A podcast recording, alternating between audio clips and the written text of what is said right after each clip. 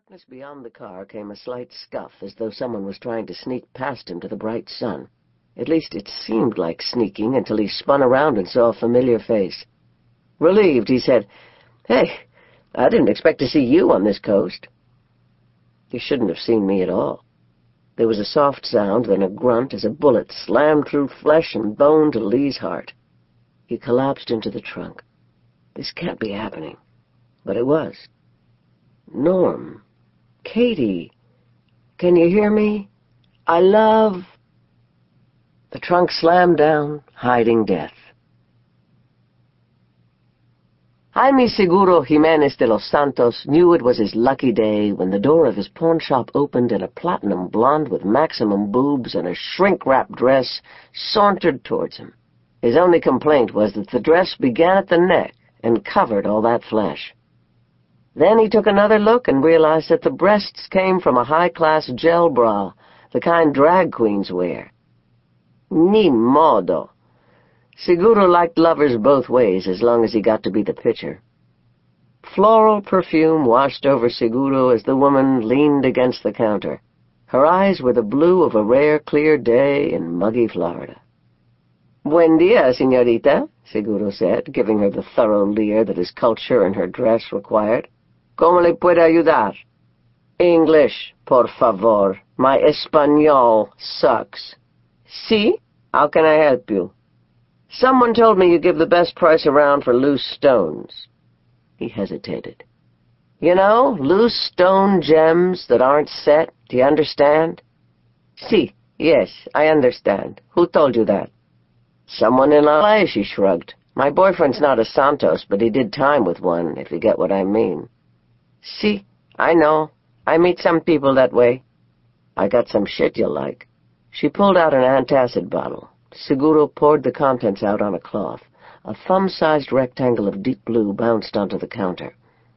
I want fifty thousand, she said. We see. She tapped long acrylic fingernails on the counter. Fine, you see, but hurry it up. I got a plane to catch. Big vacation in Aruba with my boyfriend. Seguro pulled out a jeweler's loupe and began looking at the stone. Well, she said, when he finally looked up, I need a friend to look at it. She put her hands on her hips. What can you give me now? Two thousand. Thirty. Two thousand one hundred. Well, fuck. I want it in cash, right now. But of course. He counted the money into her palm. You made yourself a hell of a buy, she said bitterly. A real steal. Seguro grinned. Buena suertes. No sooner had the front door shut than he rushed over and locked it. He pulled the blinds behind the bars that covered the windows. He would have to be very careful what he did next, or he would be as dead as the previous owner no doubt was. He needed connections for this one. Eduardo. The brother-in-law of his wife's cousin lived in L.A. He had the connections no one spoke of aloud. He could sell the gem without getting caught, without getting killed. Kate Chandler couldn't concentrate. With a curse, she looked away from the microscope that held a piece of Tsavorite rough. Usually making the decisions that would transform ordinary-looking rough into dazzling gems. But right now, she was having a hard time caring about anything but the phone that didn't ring. Damn it, Lee, she said. Call! She checked the window of the cell phone. No calls. Nothing but silence. Impatiently, she punched in Norm Gallagher's number. Norm picked it up instantly. Lee? No, just me, Kate. I was hoping... He hasn't called. What are we going to do? I... I haven't told Mom and Dad, but I called the FBI and told them Lee had been kidnapped. They gave me a pat on the head and told me to leave it all to the Florida authorities. Norm? Yes? I'm scared. Lee's rental car was turned in a day late, and the package he was carrying never arrived. There was a long silence.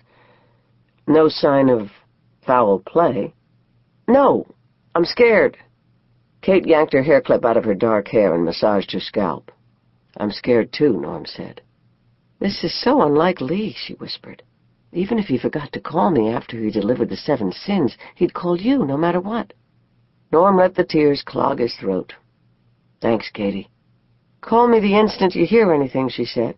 You too. She cut the connection and let her own tears come. Scottsdale, Arizona, five months later. Heart pounding, Kate looked over the crowded conference room. She tried not to think about the eerie mechanical voice telling her that she would die if she didn't stop asking questions and trying to find out what had happened to Lee Mandel. But she'd kept asking anyway, just more carefully. She'd focused on the missing gems rather than on the brother she was afraid she'd never see again. She watched the room with dark eyes. No one glanced back at her not even the man leaning against the wall with a show catalog in his hands. Except for him, everyone was poring over the gleaming wealth laid out beneath glass. The real show wouldn't open for days, but some nice goods were already on public display. The pre-show booths were a kind of dress rehearsal featuring the dealers who couldn't, wouldn't, or hadn't been invited to pay the stiff stall rentals for the main show. Purcell-colored gems was one of the merchants that had set up a booth. Yesterday, Kate had seen one of the seven sins on display there. The Purcells hadn't been helpful when she'd asked where the gem came from, but she'd found a way around them. Now all she had to do was make sure they didn't find out. She had good hands. She always had them, even when she was only eleven and entertaining neighborhood kids by pulling pennies out of their ears.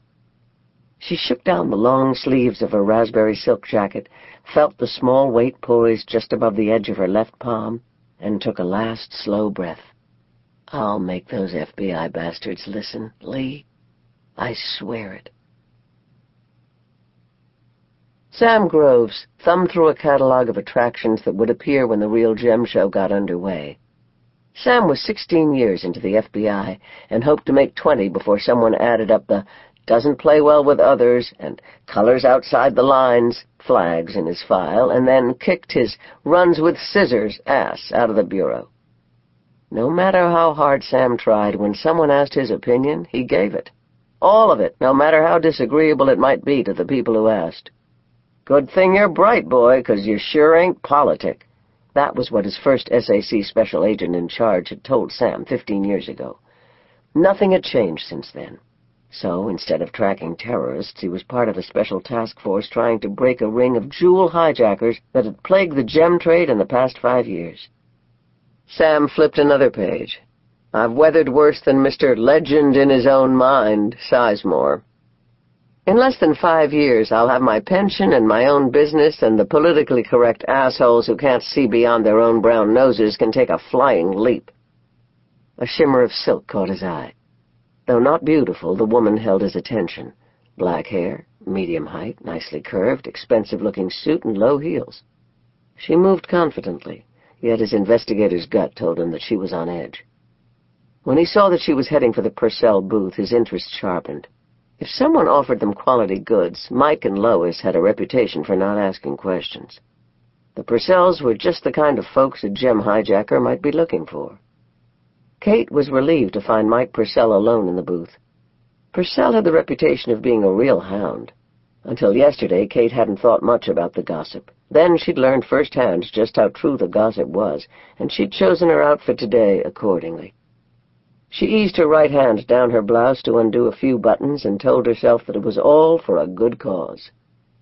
Come back to look at the blue sapphire? Purcell asked slyly. Or maybe you have something else in mind. His eyes were on the cleavage she'd so generously displayed. Well, you never know. This is one mighty fine gemstone.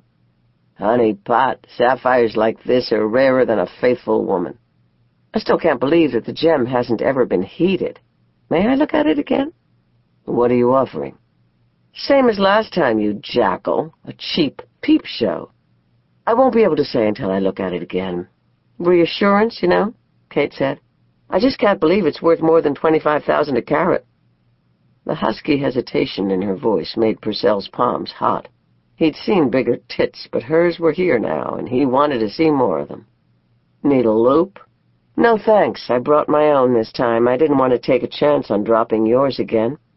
Besides, only an idiot used the same distraction twice.